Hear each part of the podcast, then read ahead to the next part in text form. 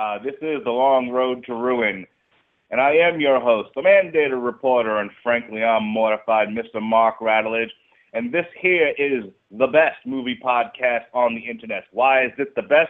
Because we take sacred cows out back and shoot them in the head. That's right. We ain't afraid to talk about nothing. And I'll tell you right now, like Dusty Rhodes, I'm bad. I'm a bad motherfucker, okay? I'll talk about anything. I'll talk about bad movies. I'll talk about bad people. And I'm telling you right now, I've started some controversy. Some controversy, ladies and gentlemen. I'm going to bring on my guest in just a few minutes, but I need to preach at you. I need to talk. I need to open up the therapy and, and get the word out, see? Because people have been coming to me on the Twitter and on Facebook, and they say, Mark Radulich, where did you get the word trilogy from? There are four Terminator movies. Now there are five. Fuck you. That's not right. Because here's the thing, right? Here's here, here's where I'm coming from. Here's if you, here's what I'm gonna I'm gonna put it down so you can pick it up. There are three Terminator movies that make up one whole story. Then they started a new story with Salvation. You understand what I'm trying to tell you? The first three stories are about Sarah Connor and her struggles, her issues, trying to stop the Skynet and Judgment Day. One complete story, and it ends with their inability to stop the inevitable Judgment Day from happening. One, two, three. Salvation starts a new story post-Judgment Day about John Connor, the least interesting character in all five movies, and that includes the fucking robots. Okay, folks? John Connor, not an interesting character, and that's why Salvation fails for the most part, other than the fact that it's a terrible movie. But I'll talk about Salvation. Oh, I'll talk about Salvation all day long, just not on a podcast called The Terminator Trilogy, see? We are here tonight to celebrate the life and times of Sarah Connor. And I'm not going to have it uh, watered down by a movie that had nothing to do with Sarah Connor, you see? So I'm not afraid. I, didn't, I wasn't misinformed. I know what's up. The Terminator Trilogy with Sarah Connor. Let's do this. Fresh out the tattoo parlor, like a badass mofo that he is, Mister Sean Comer, how do you do, sir? Hey, everybody. I'm Sean. You're not. And we are going to leave Salvation burning on the scrap heap. And to everybody else who wants to hear us go off on an ugly rant on that, you know what? We're just going to kind of try to take the show in a little bit of a different direction. I especially know that's what a lot of people like to hear from me. But, you know, we burned through most of those movies by that point. There's one or two left, and God help us, we're going to get to them. But in this case, it's just not necessary to talk about it. As I told Mark before the show, it's about as necessary to this narrative as X-Men Origins Wolverine is to the uh, combined Bryan Singer and Matthew Vaughn X-Men sagas. It's a non sequitur. It's a non-issue. It's a completely failed misstep that, quite frankly, is best left forgotten. Because, you know what, sweetie pies? It didn't lead to a franchise. And that's what this show is about. It's about franchises. It was supposed to be a new trilogy. It, to quote, to quote one of my favorite lines by Nash of all time, it face-planted like it was a new Olympic sport. There's no reason for us for us to discuss it except for the fact that, yeah, it gave us one glorious, albeit overplayed, Christian Bale meme. So if you want to watch it, you know what? Blog Talk Radio accounts are completely free. Sign up for your own account and talk about it. Quite frankly, I don't really have that much to say about it. So let's get on to talking about uh, two out of three that ain't bad at all. And uh, let's kick it off with the original James Cameron classic, shall we? All right. Well, before we do that, we do have a guest with us tonight. I'm going to put my normal speaking voice up. My, oh, yeah, put my, yeah. Uh, when he, he is third in command when myself and Robert Winfrey are unavailable. Uh, this man started out as a super fan, and uh, he came in, he came on and started doing a podcast in his own right, and it's taken off like a rocket. Uh, he's the one that brings you the comics. Mister Sir, at some point we need to talk about Thanos versus Hulk because I just got finished reading that, all four issues. Here he is, folks, the host of Monday's Rattling Broadcasting Podcast, Source Material. This is the one, the only, super clutch fan, Jesse Starcher. How do you do, sir? I need your clothes, uh, your boots, and your podcast. How's it going? And that guy's arm. Yeah, oh, that guy's indeed. leg. I'm sorry, that guy's leg. Yes, indeed.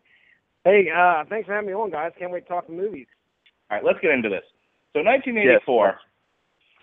uh, brings us the original Terminator movie, directed by James Cameron, written by James Cameron and Gail Ann Hurd, starring uh, the eventual governor of California, California, Arnold Schwarzenegger, Michael, and Linda Hamilton, uh, with Paul Winfield, who, who every movie I see him in, he gets killed in some way. It's kind of like... Uh,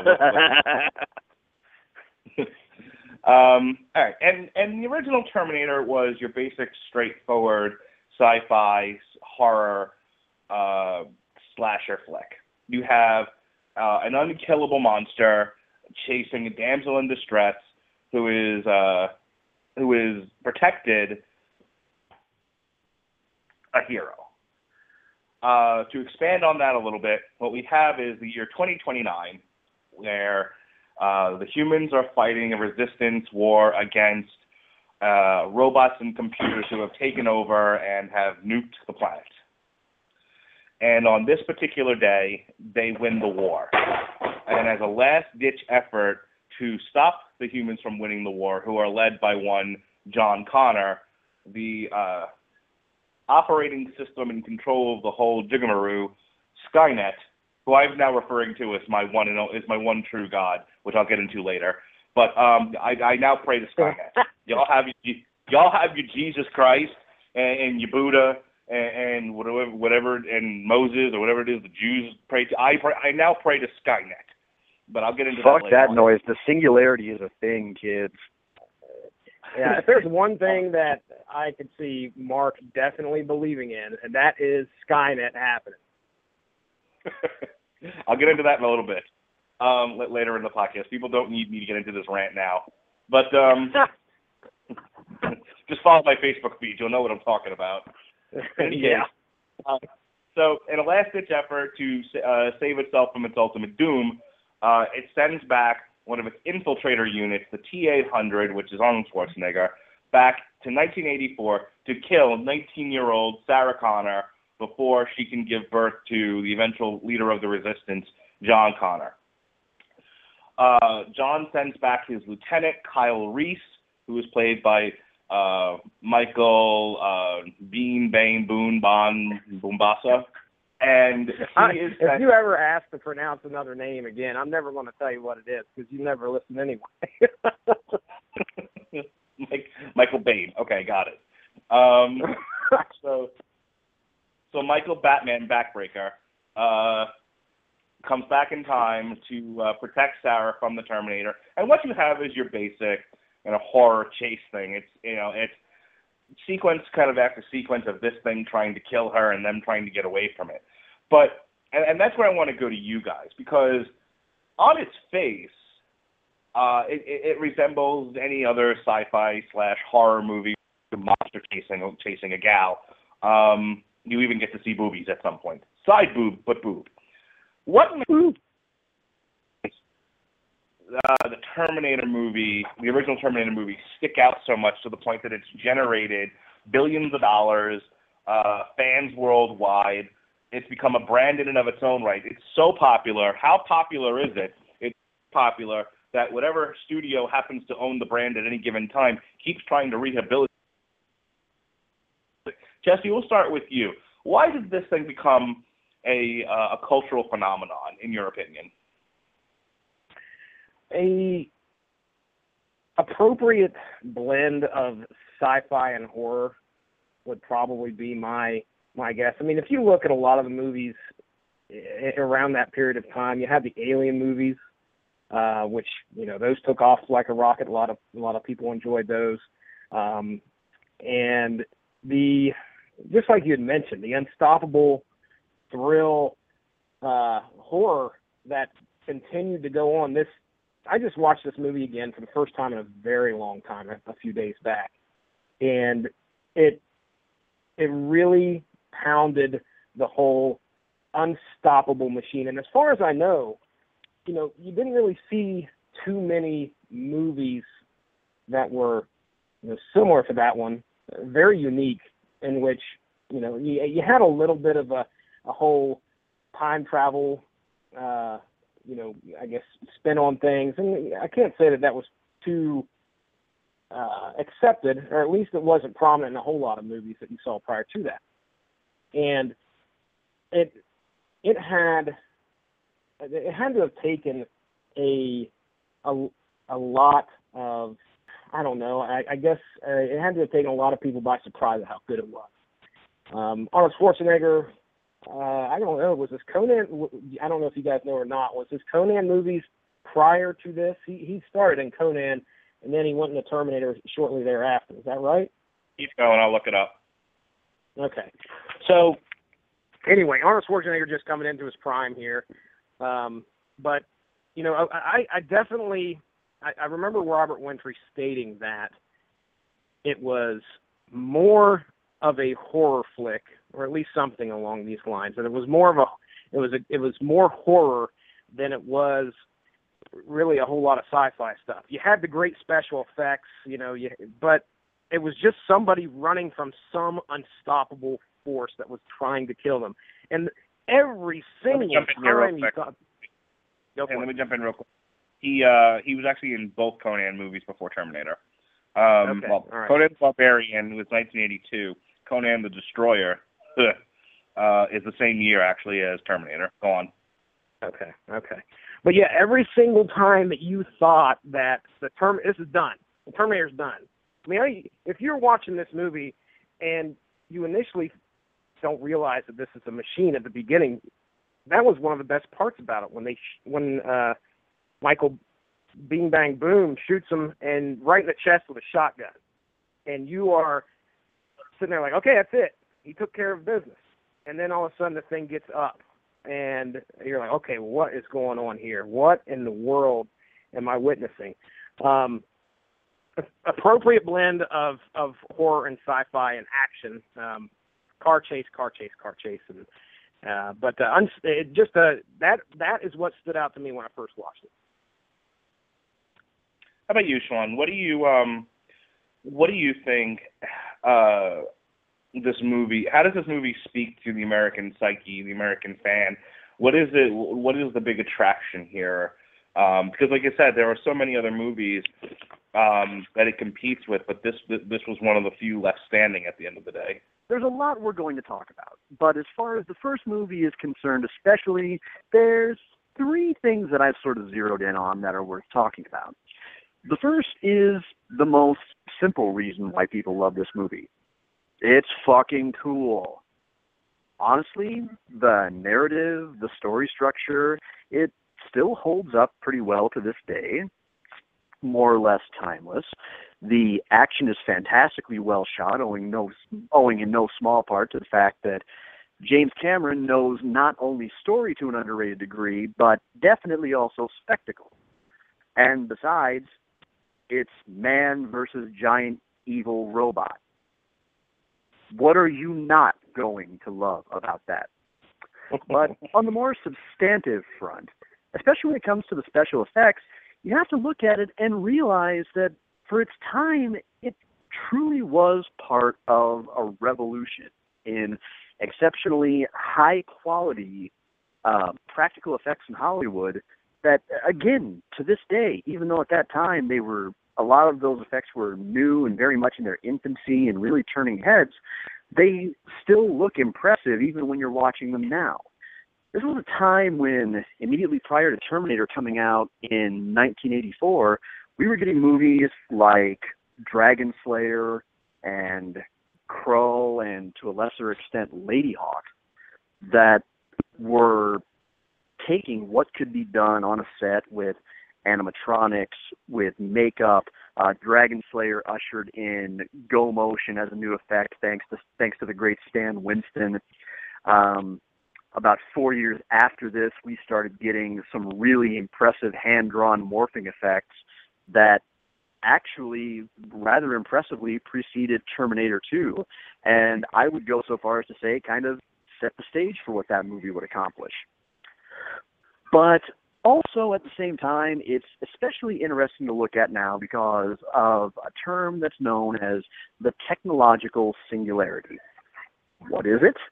Well, very simply, it's a concept that dates back to nineteen fifty-eight, and Hungarian mathematician and physicist John van Neumann was made even more famous in two thousand five when Ray Kurzweil cited the, con- the concept in a foreword to von Neumann's own, own book, The Computer and the Brain, and which is now believed to be to be an inevitability that is going to arrive between twenty thirty and twenty forty-five, in which computers, computer networks, and robotics are going to become so recursive that they're able to design, build, rebuild, improve, repair, and generally evolve their own intelligence and technology to such a point that they ultimately far exceed human intellectual capacity and control. So when you look at this and you consider that this movie is only is only a mere, oh, uh, let's see, that would be twenty, thirty-one year, years old now, it's actually not just fascinating, but just the slightest bit unsettling. I mean, it's one of those things where we joke, but on the other hand, anybody who has Google in their news alerts lately is well aware of what their algorithms are generating in terms of intelligent responses. I mean, sure, we laugh at the smart-ass, pithy answer that Siri gives you when you ask her to divide zero by zero, or when you ask her one too many times, what does the fox say? But the truth is, this is starting to get a little bit uncomfortable when it comes to man's interaction with Microsoft, Mac, and all things digital. Okay. Um, but let's get let's dig a little bit into the movie here. Uh, you know, we talked about special effects. My favorite scene, my favorite special effects scene is by far the worst special effects scene, probably. You know, it, it meant well. I mean, we're talking almost Ed Wood levels here, um, where he's uh, working on his, his eyeball in the mirror. I, to this day, have to call my wife out of the bedroom or wherever she is and make her rewatch that scene because it's so laughably bad. But, um, I mean, for its time, it, they did what they could. You know? uh, but aside from that, let, let, let's look at uh, our performances here, our actors and actresses. Um, you know, Schwarzenegger as the menacing Terminator, as the unkillable monster and all of that. You know, people have... People have... Uh, derided Schwarzenegger's acting, and in some cases rightly so. I mean, he was one of the folks that absolutely ruined Batman versus Robin and his lack of a portrayal for uh, Mister Freeze. You know, and it's hard. He's got he's got the thick accent, and he's got sort of deadpan delivery at times. But um, I think the things that sort of detract sometimes from his ability to act like a normal human being in a movie were uh, absolutely played to his benefit in this one. He's not given a lot of dialogue, and what dialogue he is given is very straightforward. It, you know, he's just sort of commanding things. You know, give me your clothes, that sort of th- that's that sort of thing. This is, of course, the first time he utters the line, "I'll be back." Um, which it's funny. I was watching the interview for that, and James Cameron said, yeah, "We didn't know that was going to play funny." You know, people people were laughing before he even drove the car into the police station. Um. And of course, he's you know he's now said it in every movie since. Um, but uh, Jesse, I'll go to you first. Um, Schwarzenegger in this uh, really does k- kill the performance, you know, in, in a positive way. I mean, I don't I don't know who at that time really could have done a killer robot better. Yeah, um, man, he's so.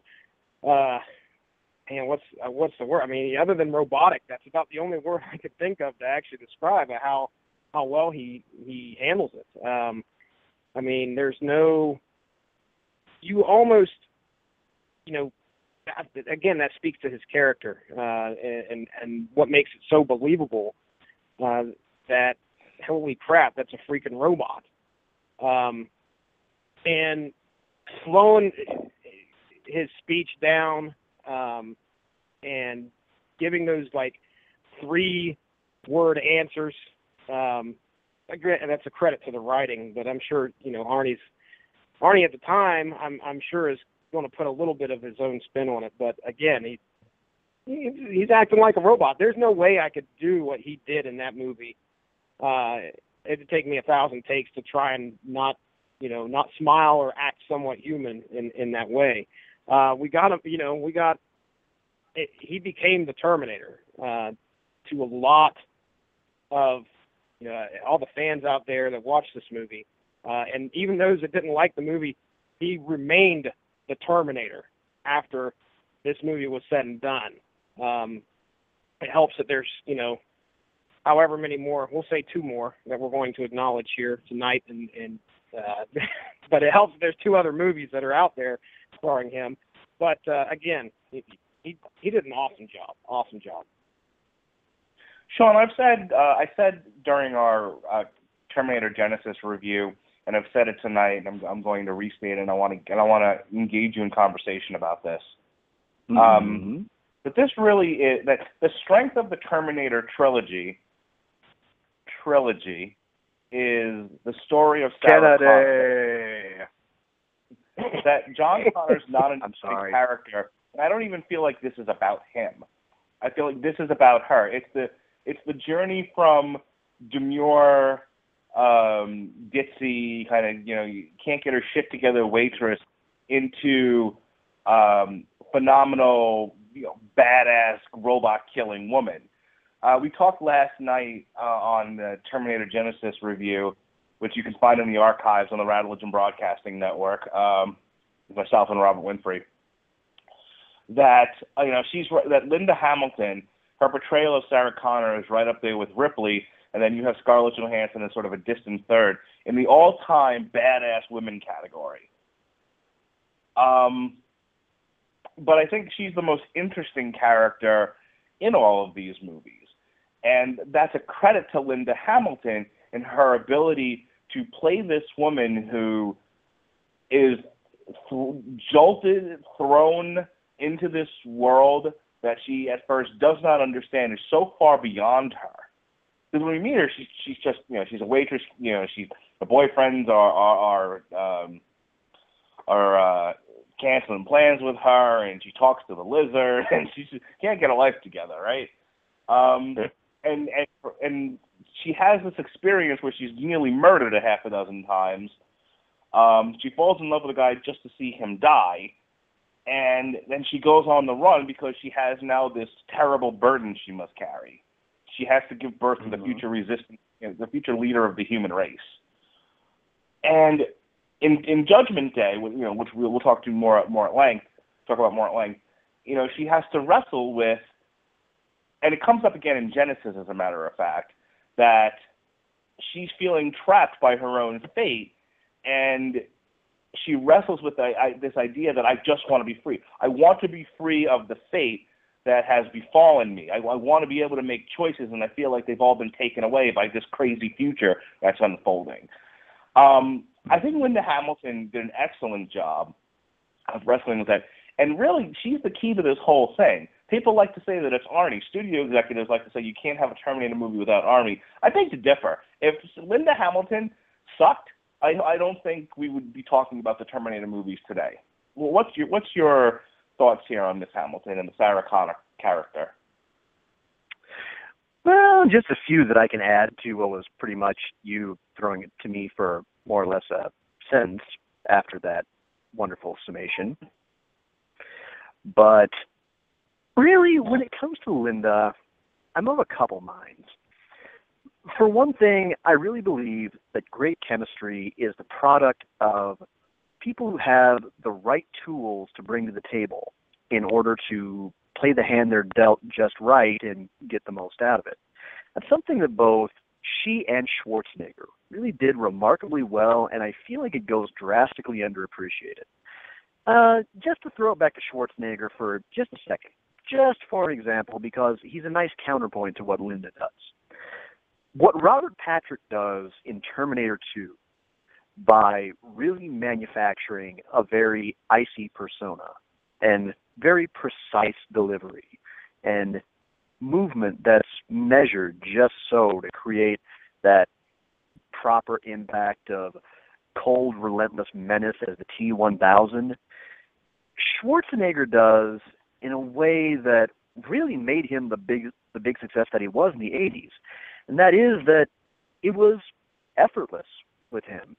He barely had to try. He, he accomplishes so much with natural presence that truly there's nobody else from that time that could have been this perfect for the role. He's ideal. He's towering. He's imposing. Uh, slowing down his speech uh, seems to just take so little work on his part. He really melts right into it, which, of course, obviously, it's that's the deceptive part, is he's really known also for being a very charismatic and often affable gentleman in real life. But here, it's just pure one hundred percent natural, just exuding presence. He pretty much is the cyborg. On the other hand, Linda, as you pointed out, really is the one who puts in the work to the story that, you know, proves that once you've seen Joseph Campbell's monomyth, you can never, ever truly unsee it in anything that you watch. Because, well, most of the movie is pretty much her call to adventure prior to Terminator two. But in this case, she really is thrown from what is a comfortable but humdrum existence into a world in which she has to be stronger than she ever knew she could be. And she has to do it instantly. There is no moment to hold back. There is no moment to figure things out or really take stock. She has to flip a switch and transition into a gear that up until the T one hundred and her future baby daddy stumbled into her life, she really had no idea her makeup possessed. But once she has it, she falls right into it. Even if she's still under stress, she's able to keep moving and prove that she can keep pace with and even outlast this unstoppable cold killing machine. And really, it's... I don't know. I can't, I don't know right off the top of my head if James Cameron already had in his mind a sequel, if he already knew where he would go, if he would ever get to do a Terminator two. But as it turned out, whichever came first, the chicken or the egg, the transitions are immaculate and logical between the two. And in all three movies, Linda falls into very logical, believable places as the character. And the evolution is truly stunning to see, not just because Linda Hamilton is an outstanding actress, but also because, as she more than proved in Terminator two, for as vulnerable and off guard and utterly shaken by these sudden turns of events as she is in this movie, in the second one, she is physically downright scary. She is, like, pants wettingly frightening in terms of just how vicious she really is and what an antithesis she really becomes to the humanity that the T one hundred has begun to learn. So she really does carry it quite nicely because you've got the call to ad- the call to adventure, and by the way, yes, I know I'm going to miss a couple steps in the monomyth here. I'm just hitting the ones I can remember. You've got the encounter with a loving God. Uh, um, um, with a loving Michael Bublé figure who happens to pass a blessing along to along to her. You could argue that most of the second act and a good chunk of the third is her descent into hell. And by the end of the movie, she's become master of two worlds. She's literally the only, just about the only living person on Earth who truly knows exactly what is coming, and yet she has to live in the present day and make do the best she can, raising her son and somehow managing to not shake every oblivious flesh bat bag that she finds like a British nanny to tell them, the fuck is wrong with you? The compooper is going to kill you. I'm going to, and for a lot of people, I, I'm going to, this may be going out on a limb, uh, maybe even for you guys, but I feel after sitting through the Terminator again, that Michael Bihn's character, Kyle Reese, the performance of that character, I mean, people talk about how Jai Courtney is way stiff and, and, you know, and he's more robotic than Arnold Schwarzenegger. The polar opposite of that, Mike, Mike Starcher, Michael Biehn, right? To be serious, that's how you pronounce his last name? Is it, it's Biehn? I, I believe so. That's, that's, that's the way I've heard it pronounced before. Michael Biehn overacts almost to the point of... almost to the point of Jim Carrey levels in this movie. He is, I mean, every line of dialogue is breathy and uh, and exaggerated. And, I mean, I have two issues with how Kyle Reese is portrayed. One, it's I, I, I just don't find it believable that you would send this hardened, tra- traumatized soldier from the future back, and nobody at any time tells him, by the way, nineteen eighty-four, no one's going to believe a fucking word you said, okay? So tone it down a notch, Hawkeye, and, and you know, get to the yeah. get to the base, just protect my mom. Don't go crazy. You know, save the explanations for when things are quiet. But he, but I mean, you have, let me, let me set this up, okay? Just so you understand where I'm coming from. He's in the bar. The Terminator's in the bar. Sarah's in the bar. Terminator goes to pull his shot. He shoots the Terminator. Bedlam breaks out. He rescues her from the bar. They go on the run. And the first thing he said to her is, I'm Kyle Reese, number two four six seven oh one, and I'm from the future. Wait a minute, you asshole. Why are you telling her that? Why can't you just say, hey, I'm here to save you from the big guy who's trying to kill you? Not said. Okay? Why are you going into this big, long speech? One, that's my first problem, and that's in, that's that, that's wholly a problem in the writing. And I'll I'll grant him, you know, being breathy and exaggerated in that moment, you know, because of the adrenaline of running from the murder bot, you know, got him to that point. Okay, I'm with you there. He's in the police station, in handcuffs, talking to what he thinks is somebody in charge, but is actually the forensic psychologist. And this is how he's delivering dialogue. Okay, like.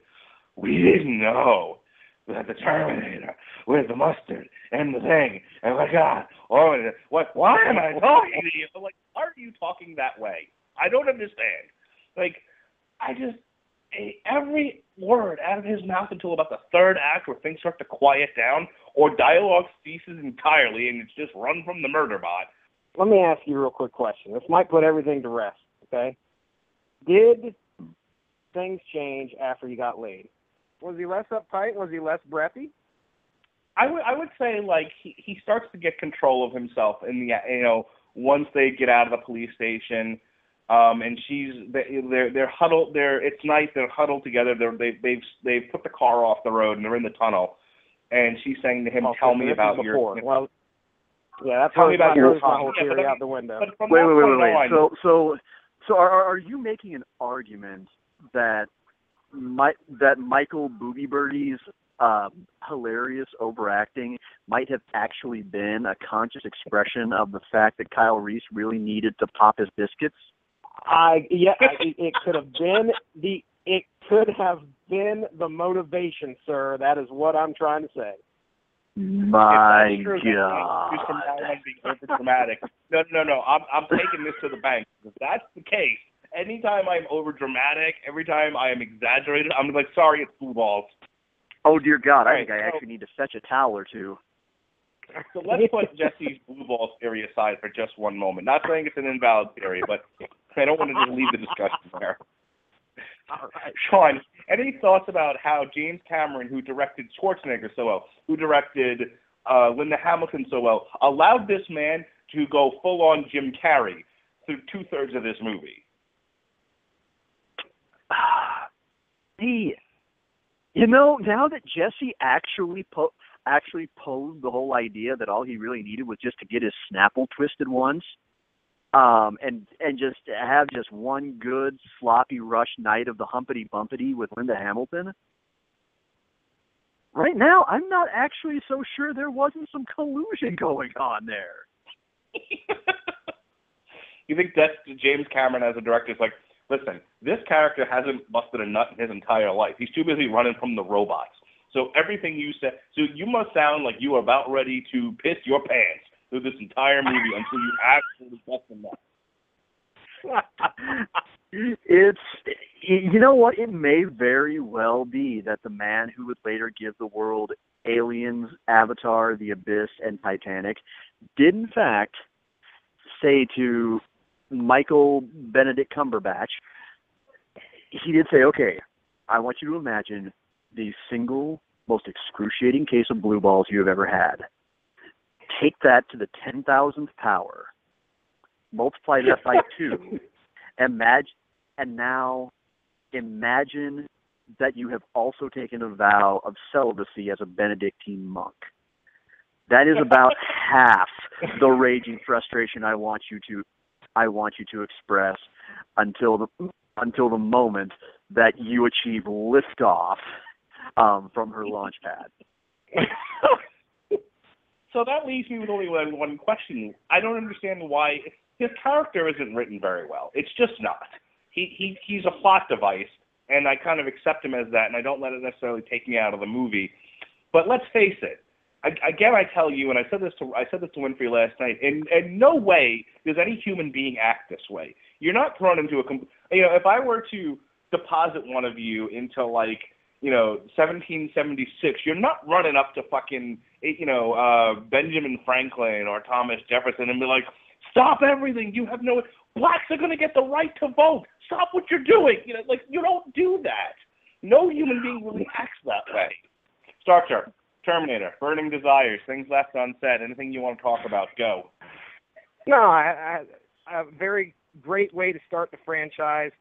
Um, we're going to see some themes from Terminator one that, that kind of reappear in the next two movies. So um, we're gonna we're probably going to talk about a few few repeated uh, things that will happen. But uh, I love love the love the first one.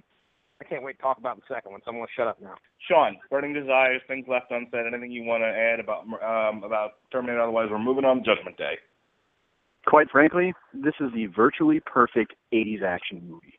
Linda Hamilton is utterly outstanding, on par with the best work of Mila Jovovich in the Resident Evil movies, Sigourney Weaver in, Al- in Alien, or any almost any latter-day Scarlett Johansson movie, for that matter, in terms of being a being able to be a physical match for everybody she's on screen with without coming across like she's trying too hard.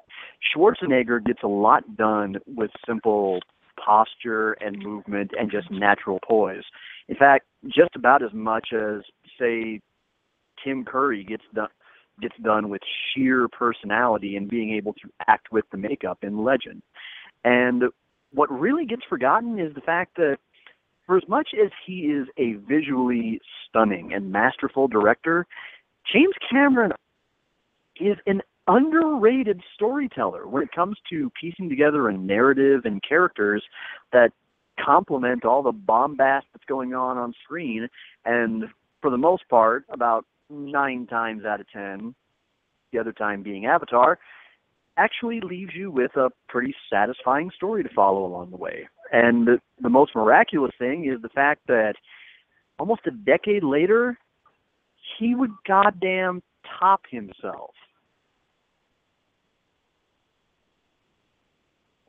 Okay, that brings us to uh, nineteen ninety-one, Judgment Day, Terminator two, wherein we find that things are not going well for the Connor family. Uh, Edward Furlong, who plays John Connor, uh, how old was John Connor supposed to be in this? He's like twelve or like ten, thirteen, somewhere in there. He's young, real young. Um, Age yeah, Edward okay. Furlong. Yeah, Edward Furlong plays ten-year-old John Connor, who is currently in foster care because his mother has been taken to a uh, state correctional hospital due to the fact that she is believed to be batshit insane. Um, it is at this time, in the year nineteen ninety-one, that Skynet, having failed to kill Sarah Connor uh, the first time in nineteen eighty-four, has sent the T one thousand Terminator, which is your shape-changing liquid metal magic Terminator, uh, back to kill John when he's ten. Um, the Resistance, uh, John Connor, kidnap a uh, or t- take possession of a T eight hundred model, which is the Schwarzenegger version, reprogram it, and send it back to protect John at all costs and make sure he lives to uh, to man the re- to lead the Resistance. Along the way, uh, John, you know, with, with, with these events occurring around him, John realizes that his mother was right all along, and she's not a not a crazy person, and so, out of guilt, if nothing else, he orders the Terminator to help him rescue her from the state psychiatric correctional facility. Uh, the three of them go on the lam. Linda Hamilton, Sarah Connor, has a vision of the future in which she goes mad, mad I tell you, and decides that she's had enough. She's not going to let the bombs drop. She is going to kill the person who created Skynet before they can create Skynet and end the world. And that person happens to be Miles Dyson. Uh, she goes to the house and attempts to murder the man. Uh, she stops herself short, you know, clinging to that last last hair of humanity that she has. She is then joined by uh, John and the Terminator and the Guardian once more. And once they share Judgment, what forthcoming Judgment Day with Miles, he agrees to help them destroy all of his work and uh, summarily stop Judgment Day. They succeed.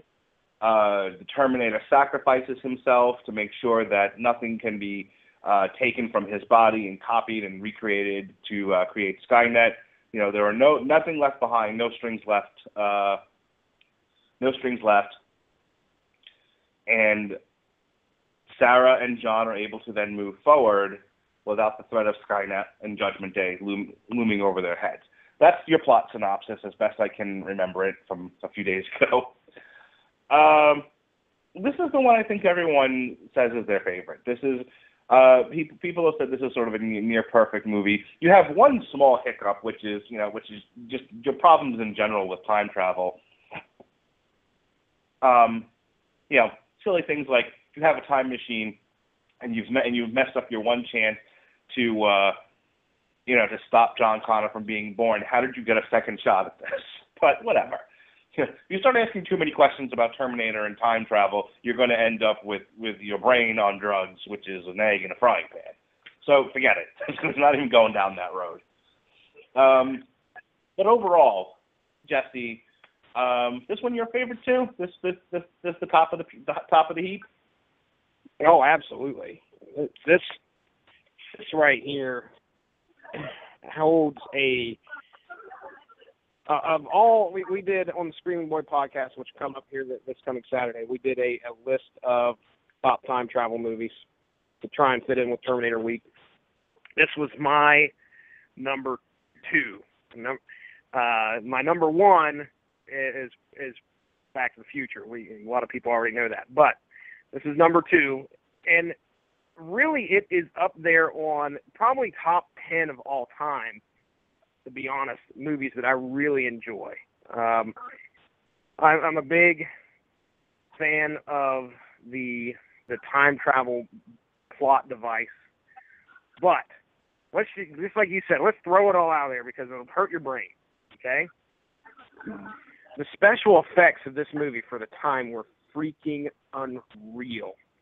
I can remember when this movie came out, I was young enough to be kind of scared of watching rated R movies. Um, especially, I remember hearing about Terminator. Uh, I don't think I'd seen the first one before I actually saw the second one. And I was kind of, you know, leery about watching this movie because I didn't want to have nightmares. I didn't know what to expect. Um, but sat down and watched the movie, and I was able to get through all the gross parts, but and enjoy the story that that was being told. Uh, but again, let's harken back to the special effects. Just like I think Sean had mentioned there earlier, this Terminator one kind of set the tone for some crazy looking stuff that happened on screen. And then Terminator two hits the screen, and you're seeing shit that seems like it's two, three, four, five years outside of what we're going to see on screen a lot with the computer-generated graphics. Um, I, for one, loved the T one thousand, the way the look, the look of the T one thousand. Um, but, okay, so special effects, all right? That's number one. Number two is the twist, okay? The the This was a movie that when it came out, we're all expecting Arnold Schwarzenegger to be, he's the Terminator, and he still is the Terminator in this movie. But the twist occurs in the movie where he is obviously fighting on the good fight now. Um, and we're not really, I wish I could go, this is a, this is one of those things where I wish I could go back and erase my the memories that I have of watching this movie, just so I could watch it again and experience that twist, experience that uh, that uh, that thing that came way from out, out from left field. Because when you see the T one thousand, when you see Robert Patrick's T one thousand, he's dressed up as a cop. You know, at the first beginning of the movie, he he dispatches that one cop, but you don't know if he killed the guy or if he just punched him in the stomach. Um, So uh, at first you're rooting for the bad guy, like almost uh, the whole first quarter of the movie. Um, but again, that that would probably be the biggest thing that I loved about the movie was the fact that it uh, uh, once you it, it took you on a ride uh, where ups and downs of this movie, where you were like, "Holy crap!" and then look at that. Uh, when the Terminator stoppable, uh, you know, we got an, un, an unbeatable robot in the beginning. That the only way we can destroy it is with a hydraulic press and compressing it down to an inch thick. Now we've got water, liquid fucking metal, that we have to try and deal with. And the ways that they have to try and come up with killing this fucking thing. I mean, w- explosion, and it's kind of like, you know, they just kind of dial it up. Okay, well, what the hell are we going to do next? What are we going to do now? We've already, uh, let's see, we just exploded a tractor trailer around his ass, and oh, here he comes. He's no, not a, not anything wrong with him. Helicopter explodes, no problem. He gets freaking minigun loaded into his face, no problem. What's going to stop it? Uh, I, I'm going to stop now because I go on for probably about another ten minutes, and I know we only got a little bit of time, but uh, there, there's, there's my shot at it. I want to. I want you to speak to this. Now, they did the old flip, flop, and fly here with the Terminators, as as Jesse pointed out. You have your uh, Judas Priest, gay biker uh, looking Terminator in Arnold Schwarzenegger, um, and then you have you have the you know skinny, nerdy looking Robert Patrick, who has a cold, icy stare, but certainly not an imposing figure. But he's the But, but, but he is your, your monster. And it's funny because I want to go back to the first movie for a second. Um, Schwarzenegger talks about in the in the documentary that he actually read for Kyle Reese and initially, and then for whatever the reasons were, they said, no, you're better off as a Terminator.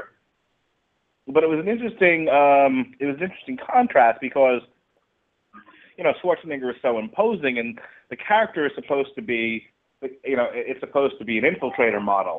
You know, it's supposed to be uh, something that is able to just sort of blend into society, into the crowd. And obviously Schwarzenegger, as big as he is, especially back in nineteen eighty-four, where, where he was only a few years removed from his bodybuilding career, does not blend into a crowd. But it made him, as we talked uh, earlier, made him such an imposing figure uh, because he was so big.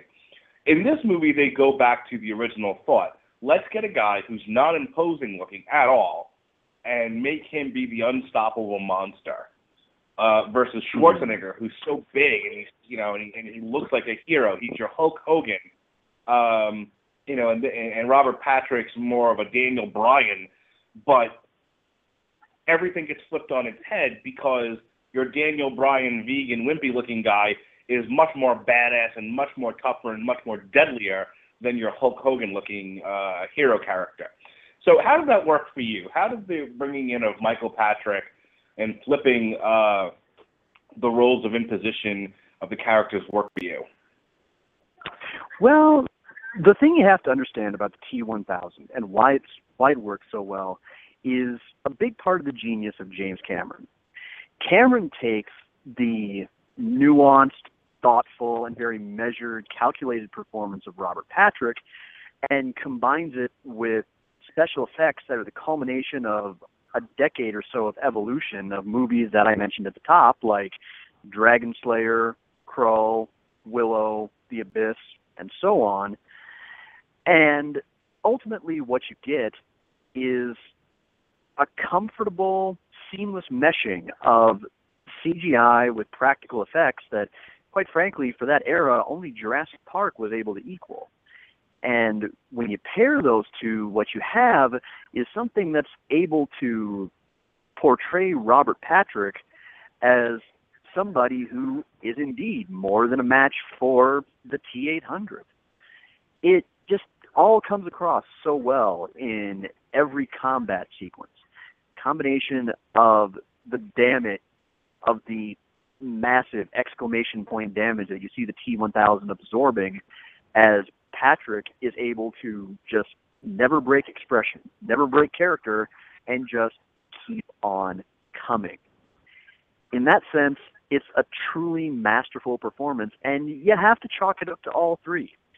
Schwarzenegger is physically bringing it the best he possibly can, and it's truly uh, his finest hour, as far as I'm concerned, in not only bringing it physically with the massive physique and stature that he already has, but also with just little touches of subtlety in the slowness of his movement compared to how much more agile and able-bodied the T one thousand is with its liquid metal com- construction.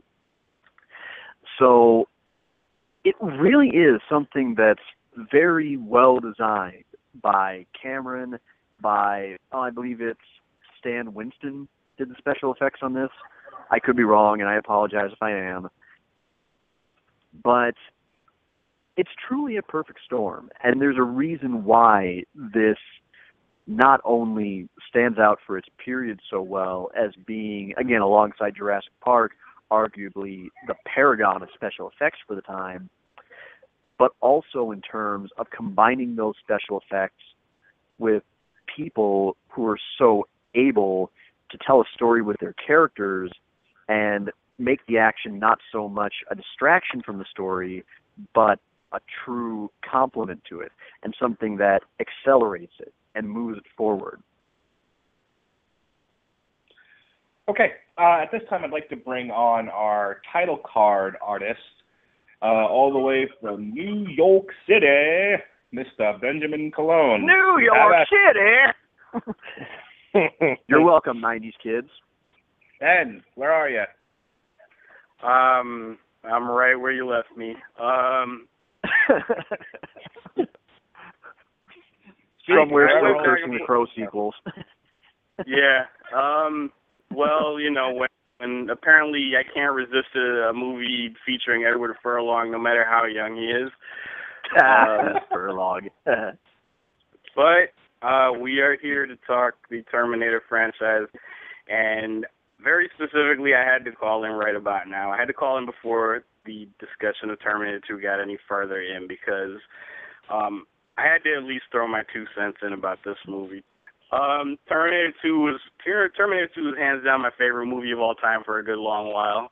Um, that uh, I was a little bit late to that party. I don't think I actually saw the movie in full until they started airing it on T V. Um, I think you know when I was it, at some point when I was in school, they gave it like on they, they were giving it on Sunday nights on like A B C, so it was heavily edited.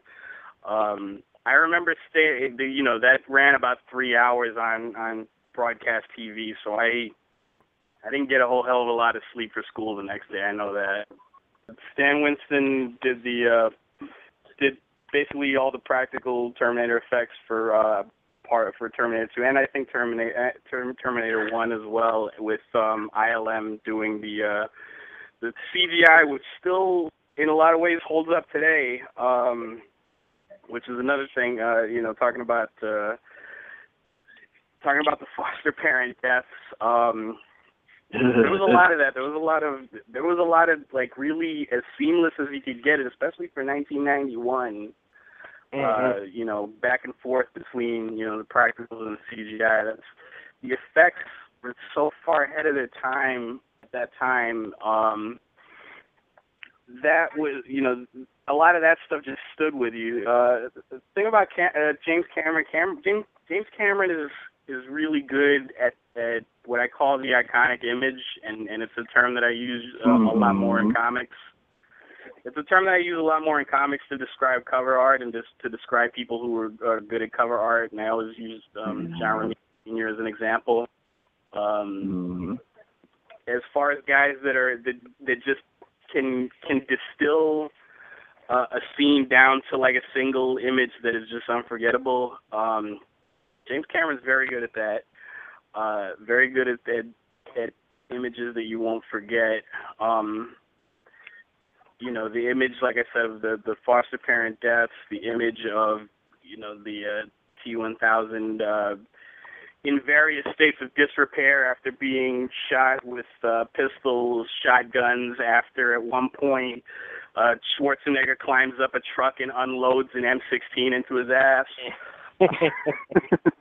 Yeah, unstoppable force, man. And and and Robert Patrick, dude, just like just playing that part was was amazing. But yeah, special effects, dude, it was crazy some of the stuff that happened. Yeah, Robert Patrick, a performance so legendary that it even got a little wink in Wayne's World. That's right, he did. Yeah, I remember that coming out of the donut shop mm-hmm. of the diner. Mm-hmm. have Have you seen this boy? Ah, ah. And and that's just saying, um, with the with the as far as the storytelling, I it was a brilliant move and, and really calculated. Uh, you know the sw- you know the switching up of the roles and then and having Robert Patrick play, playing the villain. Um, In some of the notes that I read, they, they sort of compared it to, you know, Schwarzenegger's uh, Terminator was, was like a Panzer tank versus, you know, like the stealth bomber or like a That's you know, very Ferrari. That's a very apt comparison. For, yeah. Um, yeah, for um, for Patrick's uh, T one thousand. Uh, and just, like I said, the role reversal of, you know, Schwarzenegger playing the hero. And they played that up in the advertising. They gave you no hints in the advertising in the trailer. Um, That's right. This is another, this movie, man. Uh, mm-hmm. And also, this was, I was kind of, you know, I, I don't know the, you know, the trajectory of, you know, everybody's respective careers. I'm actually a little bit surprised that Linda Hamilton didn't do more after this movie uh, and become sort of, you know, become to the nineties what James Cameron had made Sigourney Weaver into in the eighties as far as, you know, the, You know, the well, let, let me stop you there. Action how many, heroine. How many, well, hang on. How many action movies has Sigourney Weaver been in outside of the Aliens franchise? I mean, when you think about, not very many. Um, I mean, Robert, when Robert Winfrey and I were talking about this last night, we were praising Linda Hamilton, you know, for being one of the best female action stars of all time. It's a short list because there aren't that many. You know, your action heroes no, are typically no. men. And they don't. They they they bomb. People don't go to see them. But the only, no, one, I can, the only I, one, I, one I can think of is Angelina Jolie in the Term Rate, the uh, the Tomb Raider movies. But there was only yeah, two yeah. of them, and I don't know if the second one did any business at all. Well, but but hang on a second though. I, I think that that's still a fair thing to point to point out, in the sense that you know, it, there have been a lot of movies that have tried to throw out. Uh, a female-led uh, action cast. Um, the only problem is, in a lot of those movies, the woman they've chosen has not really brought it as convincingly as Linda Hamilton has. I'll give you a good example. In fact, I'll give you a great example. It's inarguably the best example for anybody who is familiar with the lore of the making of Terminator two, because it, it, it, to this day, is my favorite story about this movie. Um, during the scenes in the mental asylum, uh, there's a certain uh, fairly stocky, fairly tall orderly, I believe his name is Dougie in the movie, um, who is of a stature that, you know, towers over Linda. He's got her definitely outsized. And Linda, of course, or well, let's just call her Sarah, uh, in the script gets belligerent a number of times and uncooperative.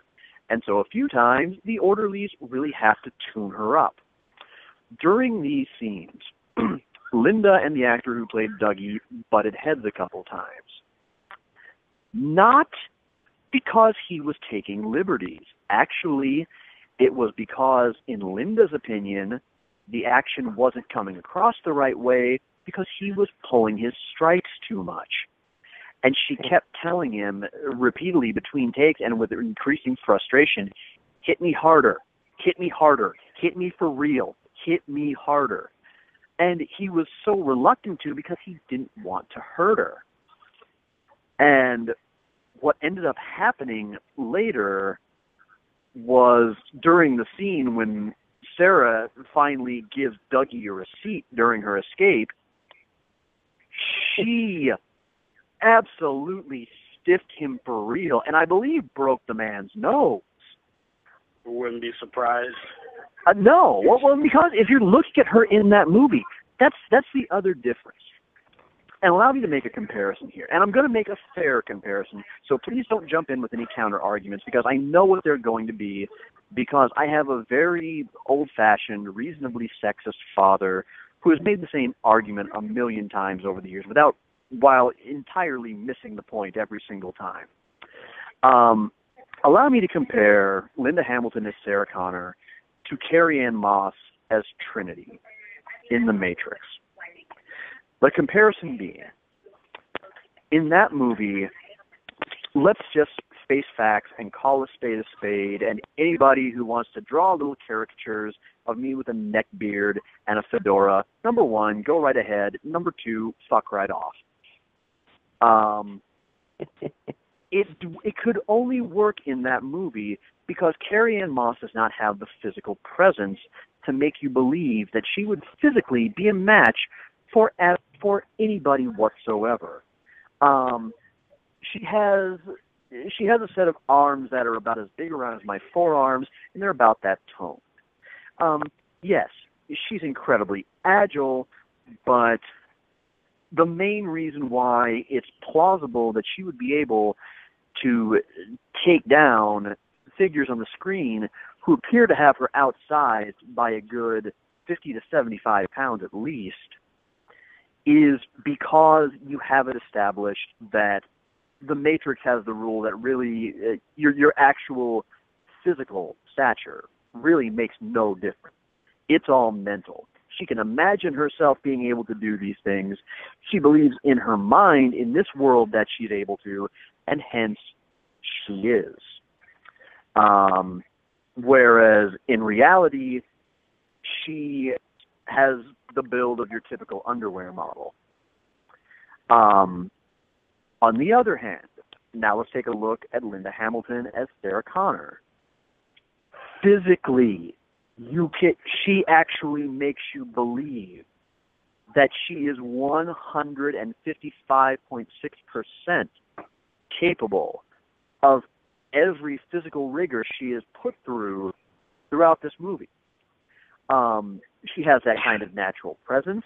She's that talented an actor, and she's in that kind that kind of shape. The aesthetics really carry really carry it off. She really toughened herself up that much that I'm sure that that poor actor playing that orderly had no idea that, yeah, she would legitimately be able to bust him open the hard way, um, because she decided she had had enough of him treating her treating her like a shrinking violet.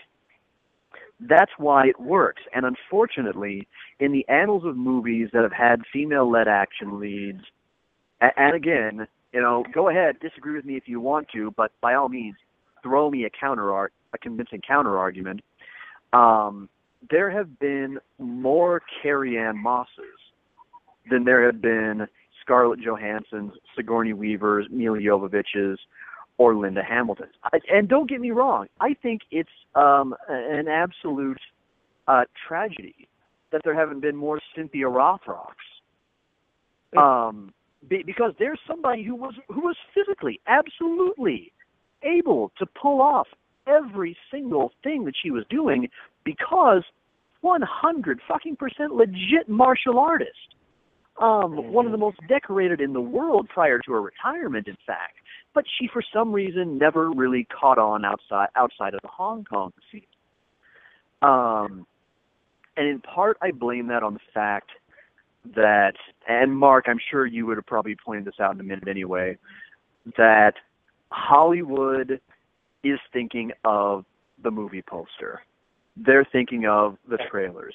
They're thinking of who can we pimp to Maxim, F H M, F H M, Playboy, blah, blah, blah, whoever, in order to promote this movie. And when it comes down to that, um, even if you're comparing, say, Gal Gadot to Gina Carano, who is who is a stone-cold stunner in her own right, um, you... they're still going to go with the the softer, more feminine looking Gal Gadot, um, because she's le- because she's less because she's less intimidating. And unfortunately, that's what motivates a lot of the casting decisions, as opposed to somebody who can bring that kind of legitimacy to a character. No, I told look, I said, you know, I've said on a few podcasts back, I said, you know, Hollywood hates women. And you were, you know, and, and you were kind of stunned by that sentence. But what I mean by that is, when they look to cast men, typically, no, they you know, do. You're right. Time, they, they, I agree with you. To cast that can carry the part. When they cast a woman, it's, it's about her. Nine out of ten times, it's about her physical feature. And mm-hmm. you know, it's there's a. I, I think I said this to you last uh, two nights ago. There's a great line in season three of Orange Is the New Black, where uh, Sophia, who's the transgendered character, um. is giving her son advice, and it's pretty sexist advice. And he looks at and he looks back at her and he says, uh-huh. "In a world that treats women this way, I can't believe you still want to be one." And she says, "God help me, I do." But um, it, it it just sucks. It, it sucks to have it. It sucks to be a girl, to be a woman in a world that, even with all their achievements, you know, even with a with a hero figure like Sarah Connor out there, still summarily views them as, as material sex objects. Um, I'd like to uh, I'd like to think this is a good uh, this is a good note to go out on for Terminator two, and it's um, it's about basically my favorite scene in the movie, and it it uh, appropriately enough it, it revolves around Linda Hamilton, and, and the more I think about it, the more I think that this is earned, and this is and it's probably a big reason why it's my favorite part. Um, but throughout the movie, and, you know, you, you take the knowledge of the first movie with you, where Sarah Connor is a very different character and what she's become in part two in order to protect her son and, by extension, protect the future of the human race. Uh, and she's had to become kind of, you know, kind of cold and a little bit, uh, you know, a little bit fierce in order to do that. And throughout the movie... Uh, she's trying, she's, she's continuing to try to protect John, and a lot of that involves running, just like in the first movie. She's running. She's running with her son. She's running from uh, Schwarzenegger in the early first couple of minutes that uh, that, that they encounter each other. Uh, then they're running together. They're running, you know, You know, they're running from the authorities. They're running from the T one thousand. They're running to, she's running to uh, the character of uh, Miles Dyson, and thinking that uh, she's going to kill him and, and be able to stop what's, you know, stop Judgment Day from happening. And, and she realizes she's not a killer. Uh, and, you know, the, there's a lot of, you know, throughout the movie, she's running, and it's for the purposes of protecting her son and protecting, you know, what comes after that. Then you get to the part at the very end of the movie where she's she's cornered. Uh, Schwarzenegger's nowhere to be found. As far as they know, uh, the T one thousand may have already destroyed him, um, and she has she has to protect her son. Still, they're in the steel mill, and this is where she stops running. And she's got, you know, she's got a shotgun. She's got a loaded shotgun in her hand, and it's just her pumping shotgun shells into Robert Patrick over and over and over again, and you read it on you read you read everything on her face, and it's a release, and it's like she's almost glad that she doesn't have to run anymore. You see it on her face that she almost feels glad that she doesn't have to run anymore, that she can confront this, you know, this representation of everything she's been running from, and she can solve this problem. She can find, she can end this with, you know, by confronting it. And it's just the most awesome, one of the most awesome things I've ever seen in a movie ever is this, you know, Linda Hamilton staring down this unstoppable killing machine and just blasting it repeatedly over and over again. And there's a moment that I thought, like, because she runs out of shotgun shells, she can, you know, the, the the shotgun is empty, and, you know, she keeps trying to fire it repeatedly, and she can, and it's empty. And there's this one moment, if you look really carefully, she looks like she's about to spear him off the ledge and, you know, they and take a dive, both of them, into the steel. And you believe that because you read on her face. It's just that, uh, you know, her son grabs her and kind of stops her. And then Schwarzenegger shows up and, you know, unloads a, you know, a, a grenade in, in Robert Patrick's ass. And it's really awesome there, too. But yeah. That's a... That's the, that's just such a good culmination of, like, everything that this movie and even the first movie was about. Uh, it all comes together right in that scene, and, and if Linda Hamilton doesn't play it in just the right way, you lose a lot of the stuff that I'm talking about. But she plays it so well, and, you know, that's that's why that's that's my favorite part of that movie. And like I said, it's one of the coolest things ever to me is just, uh, you know, how that all played out. So that's, uh, you know, my... my last thought to go out on, on, on Terminator two. Um, I want to talk about two things before we move on to Rise of the Machines. Um, and, and I think, like, kind of have to talk about Edward Furlong. Um, but I also want to talk about... So does anybody ever have to talk about Edward Furlong? Well, we do in this case. We do in this case. Uh, but before we do, I want to talk about the... the Ben mentioned it uh, just a few minutes ago. My favorite scene in the movie, really my favorite sequence, is it starts with Linda Hamilton having the vision of Judgment Day, waking up and taking off and heading to the Dyson home, and her deciding she's going to assassinate the man. Uh, she misses him. She goes into the house. She corners him, and she's just ranting. She's like, I'm not going to let you – she has no – you know, unlike Michael um, Bonanza – She, you know, she, she's just saying, I'm not going to let you do it. I'm not going to let you do it. I'm not going to let you kill all those people. And he's just kind of looking at her going, uh, look, you crazy white woman, what what is your problem? And like, what, what, how, how did we get to that? Um, and, and she had, and, and she, again, she retains that last thread of humanity by stopping herself from shooting him in the head. And moments later, uh, John and the Terminator show up. And they, we proceed to do exposition, uh, getting everyone caught up to speed. Uh, but I kind of want to get your reactions to that scene, um, because in a lot of ways, as they start to humanize the, the Schwarzenegger character, the Guardian, uh, she becomes dehumanized, and, uh, and and and there's a sort of flashpoint in the movie where. If she goes too far, she, you know, she, she will have lost her humanity. She's she will have lost the battle before a bomb even drops. I just kind of want to get your reactions to that. I think that's the high water mark of the movie. That is that that that is probably the most important scene in the movie. Yeah, it's definitely uh, it's definitely up there. When you got Sarah starts out and she's, I mean, if it wasn't for that. R, uh, that uh, R C Pro-Am uh, truck that hits the kid in the or hits him in the leg, she, she would have took him out with that one shot. Um, but it's you know she's laying those freaking bullets down and shredding his office up, trying to shoot this guy. And then when she gets up close and personal, that's where she realizes what she's about to do. Throughout these these years in between these movies, she's hardened herself to become this great warrior, uh, to try and, you know, she's gonna, she is the mother of one of the leaders of the resistance, and she has got to learn how to bring this kid up right. And uh, so she's become uh, almost a hardened, uh, I don't want to say criminal, but I mean, she's she's definitely one tough son of a girl. Um, I, I might have said that wrong. But anyway, tremendous scene uh, because she gets right up close and she can't she can't do it. And it, it definitely speaks to how the what we see a lot of in these in this trilogy is the weak person becoming the hero or the you know the uh, the warrior. Um, you see that throughout all, all three of these. I mean, the first one you saw Sarah evolve into this.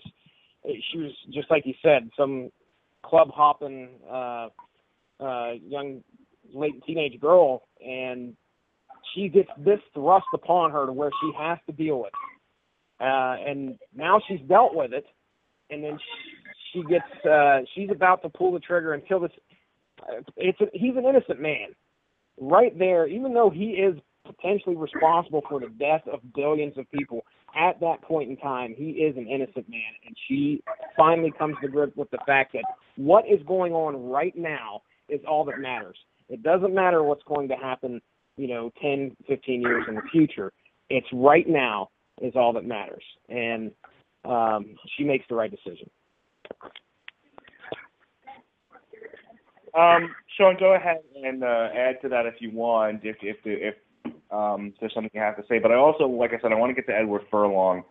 A couple of things about him. You know, I said before, if Sarah Con- if the character, the actress playing Sarah Connor doesn't work, you know, she can't act, and I think the whole thing falls apart. And that's, that's certainly true of this movie.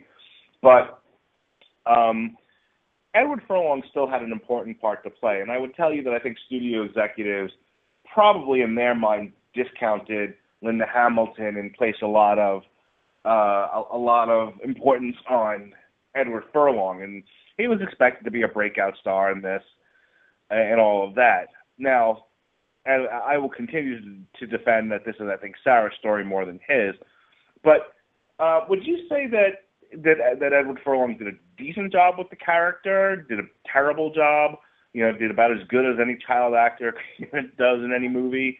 Uh, you know, where would you rate Edward Furlong, and do you think he detracts from the movie or, or adds to it?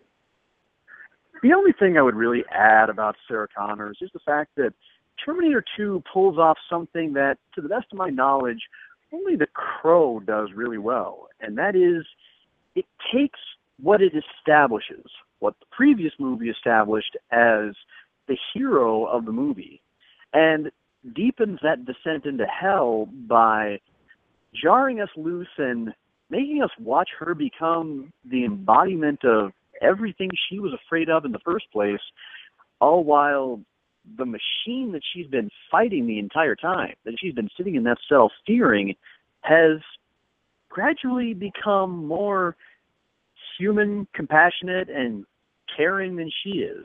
Kind of makes us briefly a little bit reluctant to cheer for her. But when it comes to Edward, ugh, it's really hard to gauge how much of this is just what you could really call acting, you know, in the traditional Stanislavski method sense, and how much of it is just point the camera at Edward and don't tell him it's on. um, sadly, I don't think we'll ever really know how great he could have become because, well, after this movie, what happened to him was what hap- was what has killed a lot of other promising young actors. Miraculously, he managed to live through it, but he never quite developed that devotion to craft that actually might have made him an up-and-comer. It's really hard to say that there's anything all that engage, all that engaging because really all he is is just an engine of motivation and a bit of a catalyst for the Terminator for the Terminator to gradually evolve. He's something for Arnold to play off of. He's, well, I mean, Arnold, there's no other way to put it. He's the straight man of the pair, and he's kind of the he's kind of the loose cannon. And in this case, it works, but it's hard for me to give just a whole lot of credit to Edward because for most of the movie, well, Let me put it this way. Uh, if you ever haven't seen this and you want to experience roughly what the Edward Furlong method of acting is like, uh, step one, go rent Empire Records, which you should anyway, because it's a really underrated nineties indie movie. So now that you've done that, find the shoplifting scene. Uh, that moment where Ethan Embry at the top of his lungs shrieks, "Shoplifter!"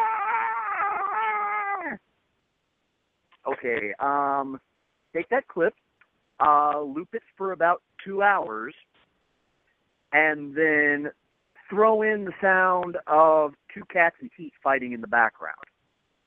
That's about what it's like to listen to Edward Furlong deliver most of this movie's dialogue.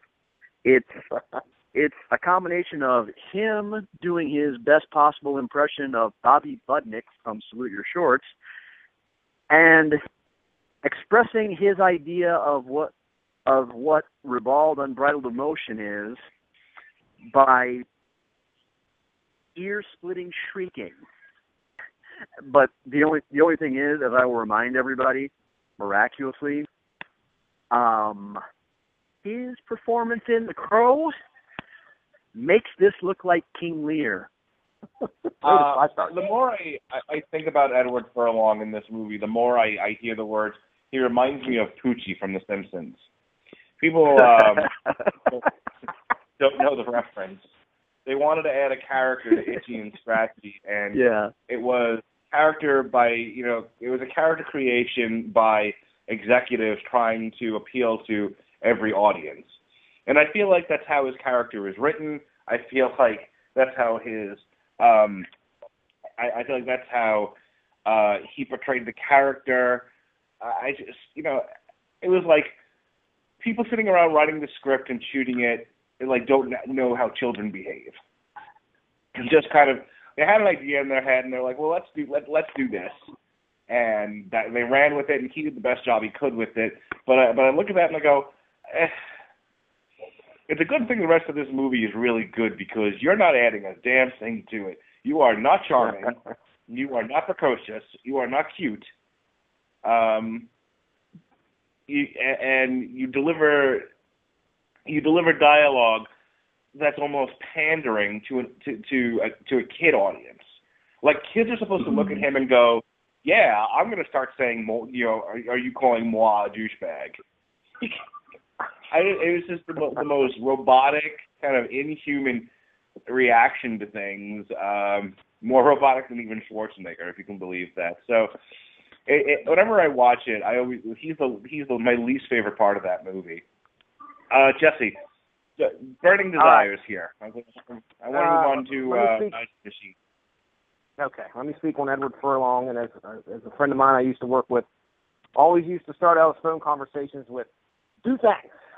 Okay, we got two things. Two things. Edward Furlong was not ever, had no intentions of being an actor. And you guys probably already know this. He was, he was plucked from the streets of wherever he lived by a casting agent. So I assume that's probably, he probably lived in Los Angeles, somewhere on the West Coast. But he was working at a youth center. This is all from I M D B, so don't think I'm just coming off this off the top of my head here. But working at a youth center, some lady comes up and plucks him out of there and says, "Hey, would you like to audition for uh, for uh, the, the part?" Um, and this was straight up for John Connor. This was his first ever role. Uh, so, you know, I, I, I shudder to think that they would just take him and sh- shove him into the role without giving him some some lessons. But uh, this guy was definitely, you know, just tossed into the fire and then tried to make a career out of something that he may not have damn well been good at in the first place. You know, I'm, um, I'm gonna I'm, I'm gonna look him up, but actually, I think you may not be all that far off in terms of him just really being thrown into this. Um, yeah. Because I, I could I could swear, because I, I once I once upon a time owned um, one of the uh, deluxe two-disc D V D editions. I forget which one it was. I think it was the um, Extreme edition of Terminator two uh, that had the that had the, just like three or four really excellent trivia tracks. It's the one I would recommend uh, picking up on uh, Amazon if you're not amenable to getting it on Blu-ray. True. Uh, yeah. So, you know, I it it makes me it makes me almost feel kind of bad for how much I just taunted him a minute a minute ago about how much of it was re- was really acting, but at but yeah. at the same time. No, you, you know what? There's a point when there's an excuse, and there's a point when dumb shit person is dumb shit. Well, yeah, I mean, I, I, um, it's you got to think this casting, this casting, this casting agent. I mean, uh, well, it, I, I, it's still top ten of my movies, so really I can't bitch because if it, if he was that horrible to me, um, then I would mm. this would definitely be one of those ones I can. But uh, you know, so I guess. He did a good you know, job for being thrown into one of the biggest blockbuster movies of that summer, for absolutely sure. Well, and, and you know, uh, allow me to briefly put on my put on my Mark hat for a moment, um, and and be entirely entirely fair to him as at the time uh, a developing juvenile, and that is the fact that few are the young actors at that age that come into the kind of money and fame yeah. and um, kind of fall all over you ass-kissing um, that comes with starring in a major movie like that. It's not just something that you see in movies. It's something that we've seen a hundred thousand times over. You might as well have just thrown a keg of gunpowder into a bonfire. Um... It's it with with the, without the without the right opportune guidance, it's going to end badly. And for Furlong, it ended badly. It just happened that in this case, um, it was a role for which, and now I'm saying this only half jokingly, he didn't really have to act that much. He just had to go be himself and pretty much just have somebody just tell him what to say. He might as well have had somebody hanging over his shoulder kind of directing him on a prank call. Um, it's just say this, say this, say say this, and all day he gets to hang out with Arnold effing Schwarzenegger. Yeah, no shit, um, gets, man. yeah, uh, gets to gets to watch Linda Hamilton make make a two hundred fifty plus pound plus pound actor her bitch. Um, He he's in the coolest environment in the world. Shit's blowing up. Guns are go, guns are going, are going off. He's living the life of Riley. Um, but at the same time, he, he has nobody telling him how to keep it in perspective. Um, and it just so happened though that in this one instance, it was basically that that crucible was just the right, you know, kind of methody. Um, Uh, sort of set of ingredients that it needed to be.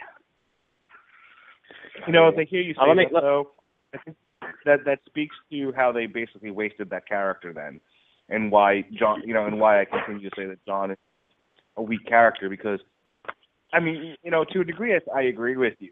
A lot of the dialogue that he is given is, again, Poochie, some executive, you know, some screenwriter who thinks this is the way kids talk, but just say this, this will make you sound like an obnoxious kid, and that's, I guess, what we want here. There was an opportunity to tell the story of a child scarred by his, you know, by his mother, raising him among gun runners, you know, and people teaching him how to fight for a cause he had, he knew nothing about. There's there's an opportunity for pathos there. There's an opportunity for, for intrigue, and it was wasted because they were like, "Here, let's get some cute kid for the troubled past in this movie, and that should that should suffice." Because because really all all people came here to see was Schwarzenegger blow things up, and yeah. just, that's the frustrating thing to me about about a lot of Hollywood decision making is is like we don't have to put a lot of energy or time into scripts and to characters because. You know, you've already baited the hook, and the hook is just the other thing. You know, I said this last night. The reason why I think Terminator Genisys bombed, part of it this weekend, was exactly that. Is it doesn't really matter that Jai Courtney can't act or, or, or you know, that our plot makes no sense. People just want to come see Arnie blow stuff up. And and they said this in two thousand fifteen, mm. where he's no longer a relevant actor. Um, but you know, if you want to hear me, well, let me let me let me just speak on that real quick, because that was my second thing. That was my second thing. Go ahead. Edward Furlong still still kicking it. All right. If you are as Trekkie, my friends, if you guys enjoy Star Trek, Star Trek Renegades will at least, and so I don't know if he's going to be, the, I doubt he's going to be the star, but he will be in Star Trek Renegades, the T V movie. Uh, apparently, as a character by the name of Fixer. So, just when you guys watch that, if you're a Trekkie, Edward Furlong's in there somewhere. I am going to be, I, and then when I watch it, I'm going to be praying that he has a shiny red shirt. It could have been. All right, so, so Terminator three uh, comes out in two thousand three. It was twelve years later, and this definitely suffers from the more dinosaurs issue. First of all, Linda Hamilton not in the movie, not in the movie at all. So uh, this is, you know, they they take the sh- because she's not in the movie for whatever the reasons are. They they moved the shift away from well, the interesting what, characters. What, what happened was characters. Linda Hamilton Linda Hamilton turned the role down. Um, okay, they yeah. actually they, they actually had a part written for her, but what happened was she read it. And as she said in interviews, she felt that the character's the character's arc was complete. Um, she dies halfway through it. She didn't really add anything, so she said thanks, but no thanks. In my opinion, she read this turkey and went, "Fuck no, this is gonna suck." Uh, so um, the, the shift moves from her to John, who, as I said, is not an interesting character, and. When I when I say this suffers from more dinosaurs, this is, again, one of those things where some people are sitting around a table and going, okay, why do people go see Terminator movies? Well, they go to see Arnold, okay? And they go to see uh, t- robots blowing themselves up. And yeah. that may be, you know, on the surface what people see when they when they see these movies, but when you actually sit down and watch them, there's a lot more going on, as we've discussed. But this movie lacks mm. all of that. This movie... And again, when I say more dinosaurs, it's like, okay, um, here, we, you know, let, let us assume no one saw the first two movies. Let's give them mm-hmm. more of the same, only bigger and better. So instead of having a guy Terminator, we'll have a girl Terminator. And this one will have even more magic than the last one. She'll be able to, you know, she'll have weapons yeah. and she'll she'll be a transformer. You know, it just goes on, on and on. Here's a here's a little something curious to think about, and then kind of uh, let us know how this bakes your Z D. Um, in Terminator two, we got a little pissant juvenile delinquent that they found at a Boys and Girls Club, and managed to rein in just long enough for him to shoot a major blockbuster in what was more or less a pretty effect a pretty effective role.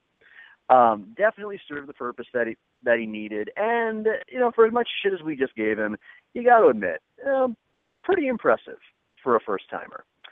Um, so non-actor, this movie, um, because uh, uh, Eddie loved the drugs and the drugs loved him.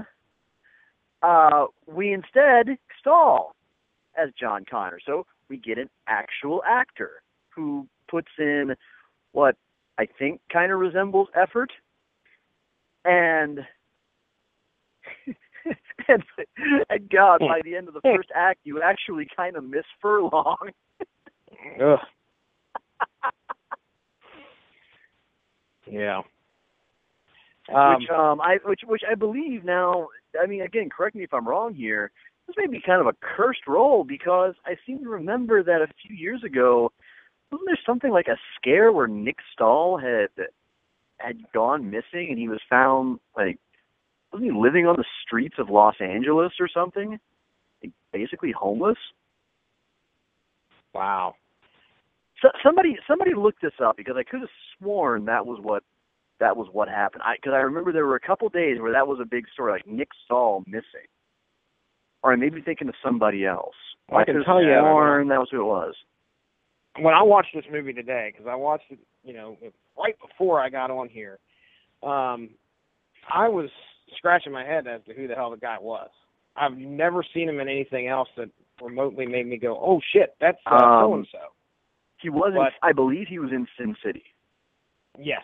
Uh, and so I'm going through the filmography now, and I yes. see that he was in, he was in that, and he was in Thin Red Line at some point. Um, but, uh, uh, again, not, not a, not an actor that I'm extremely, uh, aware of, and would, I don't even know if I'd recognize him today, to be honest. Of course, he, you know, his biggest, if you, I mean, uh, I'd say his biggest thing in, under his belt, in my eyes, would be Terminator three. I can't even remember what he did in Sin City. Was it something? Uh, I believe something major? he was, I believe he was, um, uh, the, the younger Rourke, um, the son, the one who became, uh, the yellow bastard.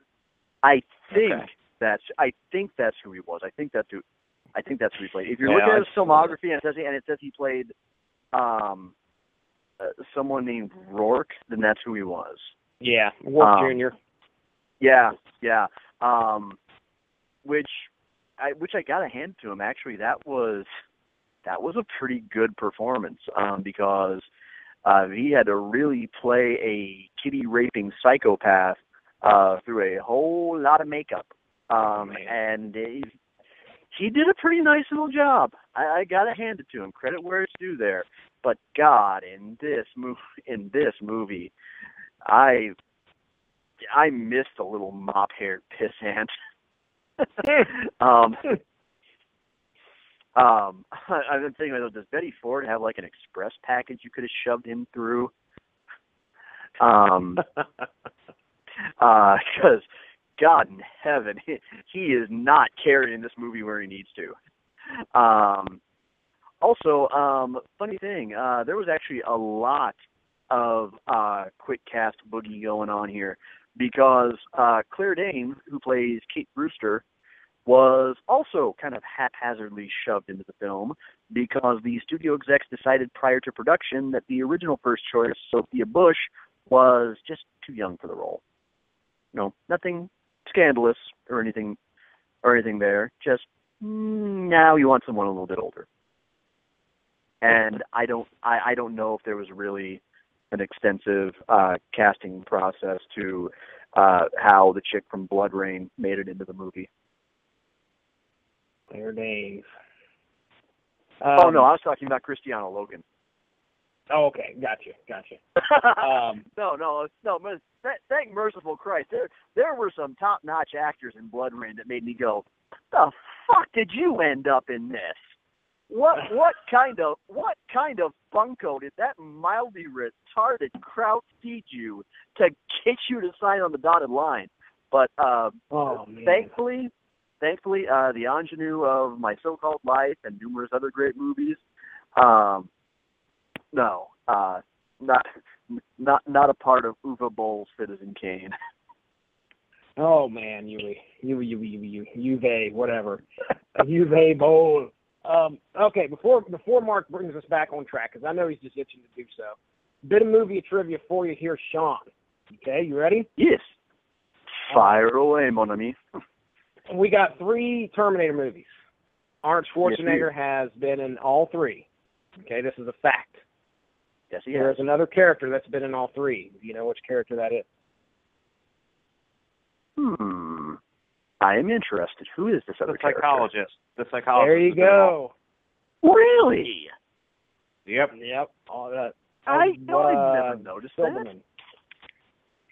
Yeah, he has kind of a, so, like uh, a cameo type role in the third in this third one, where he he walks up to Claire Danes. He's like a trauma counselor now. And uh, then Schwarzenegger walks out with a casket on his shoulder, and he makes a fucking run for it. Yeah, he does. He gets the hell out. Now, my question real quick. Does he show up in Genisys? No. Um, ah, damn. No, but they have J K Simmons. Uh, I, I can't even say it's like in that role. I thought that's where they were going with that character, but they go in the opposite direction. Uh, yeah, you see, you see, including just that little bit more of ties to the original would have maxed out the blast processing. yeah, can't, right, you so can't have that. E- so, see, Rise of the Machine does what Genisys don't. in the interest of time, because uh, I do want to wrap up this show before I fall asleep.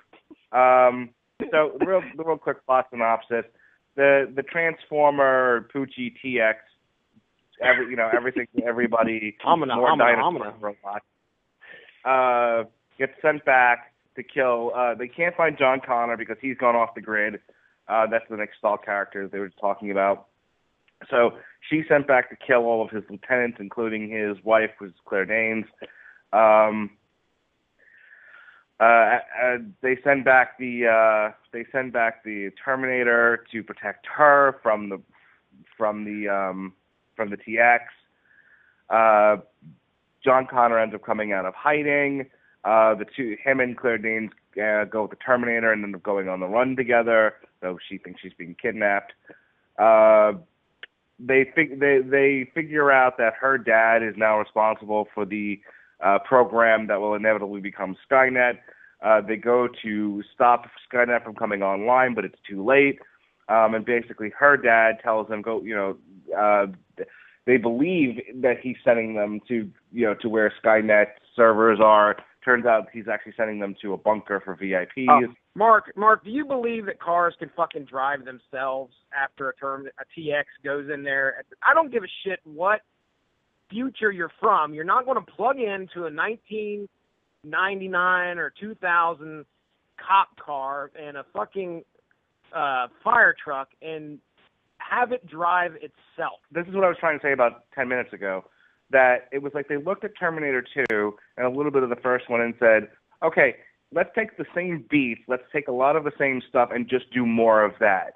Again, oh, yeah. not looking at character, not looking at story, just beats and action sequences and saying, okay, this is what people came here for, and threw it together.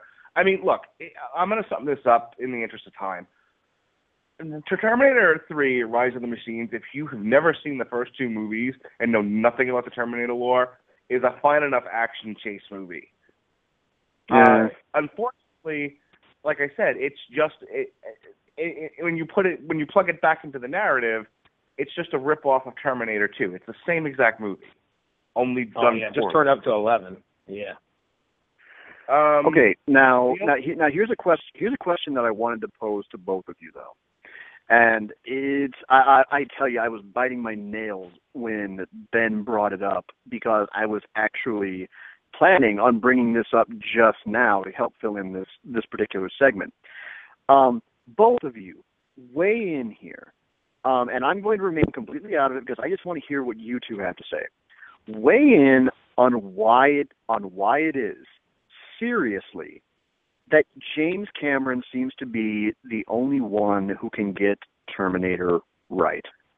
So now, as for, you know, the only thing I can think of is it's it's James Cameron's baby. You know, he is mm-hmm. he he's the maker. He is the maker. He is, and then when he gets his hands on that, or when he's had his hands on that, you know, he it it looked beautiful. And when anybody else gets a hold of it, it's like, you know, they they turn it into, they try. They, you can't say that these people don't try. They just don't know what to do with it. But we would all sit here and say that you give me that stuff, and I'll turn it into the most beautiful gem that is ever placed on the big screen. But we, what we may end up finding out is that it could be all for naught. It'd be a lot. It could also be a big too many hands in the pot, too many too many cooks in the kitchen. You get a lot of people saying, uh, they come in and say, no, no, that won't work, that won't work. And then you got, you know, fucking big-ass crane going down the street, destroying buildings somehow. Um, that's my theory. Mark? I don't think anybody else understands the Terminator movies. I think they think they do. I think they see uh, they see the movie and they, and they make assumptions like, oh, you know, action sequences, you know, cars flipping up in the air. Uh, they don't, I mean, studio executives are not literature people. They're not sitting there scrutinizing these films and, you know, like we are, breaking them down and looking at what makes them speak to the audience. They're, they're looking at spreadsheets, they're looking at numbers, and that's it. That, that, that's what's driving them. Um, you know, I said this last night, I said, you know, people aren't going to see a lot of the, you know, new and interesting movies that are out there. You know, Tomorrowland bombed. So they look at what's already made money, and they're assuming it's making money. They, they make assumptions about why it does, you know, Arnold's in it, whatever. And then they say, okay, go go and do that. You know, this is why I laugh at, you know, like the idea of, you know, a new Ghostbusters movie. Because, I mean, how that conversation could have possibly gone. Like, oh, well, you know, that was, that was, Ghostbusters was popular back in the eighties. I'm, I'm sure it will be again, and people will go see it. And that's it. That's as much thought as that's put into it. You know, we, we've, two hours ago, we started this conversation about what made the Terminator, the original Terminator movie, speak to American audiences the way that it did. But they don't ever do that. And they don't hire people who speak up and, and, and talk about it. That, so that's your answer. Unfortunately, if you happen to get people working on a movie who really put some thought into things, you know, I look at Marvel Studios, and, you know, not everyone loves the Marvel movies, but I would tell you that the Marvel movies seem to handle, um, you know, real human emotions and, you know, it, problems going on in the world as well as they possibly can while telling a fun narrative. They're not perfect. But I would say that, you know, Marvel, Marvel's got people working on them that put care and craft into their movies. I can't say that for a lot of other movie studios. It's just one cash grab after another.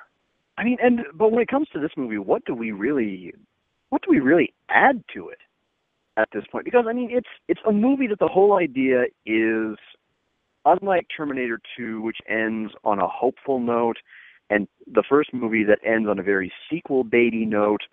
Um, this one sort of ends on a bit of a downer. Um, in fact, if you were going to really call a, call any movie Terminator Genisys, this would have been the one the one to do it because the whole thing well, let, ends. Let me, let me jump in here. Let me let me jump in here. The movie was supposed to set up this guy who has become an outcast, living off the grid, afraid mm-hmm. of his own, uh, afraid of his own future, and have him step into his own. And have him, you know, embrace the hero that he was always meant to be. And we've seen that story. We've seen that story mm-hmm. told a thousand times. But we've yeah. also seen it told much better. That's that's the, the ultimate failure of this movie is that's what they were going for. They just, you know, he's not, the character isn't interesting. His journey isn't interesting. There, there's not a lot, I mean, Schwarzenegger does all the work, basically. And he, he doesn't do anything, you know. So his one moment where he where he you know claims the hero within is he grabs a microphone and introduces himself. Like that's it. Uh, that's yeah, what they yeah. came up. Well, yeah, because as as we find out at the end, um, the nuclear missiles have started raining down all over the globe outside of the fallout shelter, which um, Kate and John initially thought was the core of Skynet.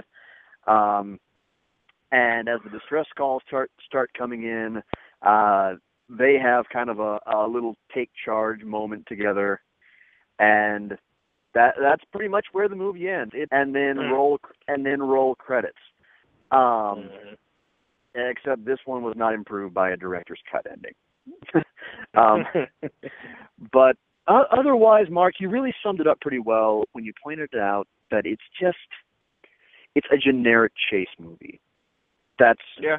all it. That's all it. This might as well have been an Asylum knockoff of a Terminator movie, because you're getting all the slam bang action, which I will concede once more looks fantastic.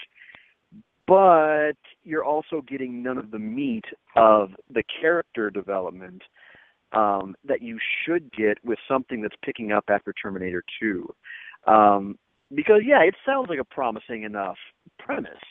It's just that everybody misses that James Cameron um, wove all that action in with actually watching people and one machine um, develop and evolve over the course of the events that befall them. And again, we're, we're getting a hero's journey tale, but it's nothing that feels thing. Once more, call to action, descent into hell, and I guess you could say he kind of becomes master of two worlds, because you know, he, he's not so much striding um, the mundane and the extraordinary um, as it is just the fact that, you know, he's he's experienced the past, he's lived with kind of the prophecy, so to speak, and now he's living the future that was that was predicted, and he's embraced it. It kind of reminds but, me of The Sword and the Stone. Um, if you've ever seen the Disney animated version of it. Uh, yeah. Uh, oh, yeah, yeah, yeah. Actually, author, that's a good comparison. I hadn't thought of that. Arthur pulls the sword out of the stone on a whim, basically, like just completely, like out of nowhere. He, you know, he happened, you know, it's, if you, if you, if anyone hasn't seen it, um, he's left Kay's equipment or whatever back at the castle, and so he's like, gotta find his sword really quick. So he happens to grab the sword and the stone, and doesn't realize what the significance of that is. And he's the only, and he's able to pull it out. I'm like, where'd you get the sword from? I got it from the stone. He's oblivious to what he's just done, and you know, and so he's made king. To, to kind of fast forward here, and you if know, you look at him sitting on the throne, if you look at him sitting on the throne, the the, the crown doesn't fit. It's like falling over his eyes. The the mm-hmm. fur that he's wearing is too big. This, the, the throne itself is just swallowing him whole. It's like, like, yeah, you're king now. I was like, I didn't mean to be. Like, yeah, I don't want to be.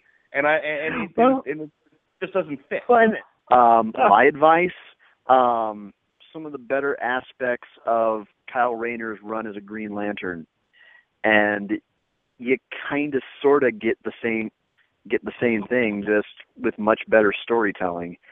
I can't believe I just recommended Kyle Rayner to somebody. Jesse, Burning Desires, go. Uh, Terminator three. Very, I, I can't really do anything but echo what you've said, where it's very much double. It's like they should have just skipped it and made it Terminator four, because it's two times what Terminator two was. Um, you got, you, you got car. We we we got uh, a, a semi truck exploding in Terminator two. Well, now we've got a Terminator driven uh, crane that's uh, just wreaking havoc upon the world. Not only do we have one person in Terminator two struggling with the fact that they are of what their destiny is. In Terminator three, we're going to make it two people, we, the, and we're also going to fuck with you and, and uh, make it a love story, because now he has to deal with the fact that she's going to be his. That's going to be his wife. Really, there isn't much of a love story there. But again, they've got to, they, at some point they're going to become husband and wife, and the Terminator just decides to let them know about it. Um, and hey, Terminator two, the T one thousand, all he could do was stab people. I mean, so that's that's the best you could do. Terminator three, the T X, they can actually shoot. Some, they can actually shoot weapons. Um, so again, it's just turn it up to eleven. Put Arnold Schwarzenegger in there, and uh, there's your summer blockbuster. I don't even know if this came out in summer, but I assume that it did, because it uh, it definitely had that feel to it. Um, but I watched it again today. I enjoyed it. Um, it's not like I hated it or anything, but it was. It pales in comparison. That's all I have to say. Terminator three almost rises to the level of destruction porn, and that's not what the Terminator movies are yeah. about. Yeah, that's really the little. That, that's supposed to be horror. That's my summation of the of the Terminator trilogy. Is there's more going on here than you know than Michael Bay blowing things up. So and I and I Michael Bay or Michael Biehn. Thank you, Jesse. So with that said, that ends our discussion of the Terminator trilogy. Um, again, salva- you know, th- this was a setup for Salvation, and Salvation was supposed to be the beginning of a new trilogy that was supposed to be post-Judgment Day. Um, but again, you know, whether the studio just doesn't understand what people want in these movies, or you know, they they just you know they they do, but they made a bad movie. And there was no recovering from it. Uh, the, the the idea of a new trilogy died after Salvation, and so they went back to the well again, and they brought all the old characters back, and they made Terminator Genisys. And if you would like to hear my thoughts on Genisys, go back into the archives and check out our review from uh, yesterday here on the Rattling Broadcasting Network.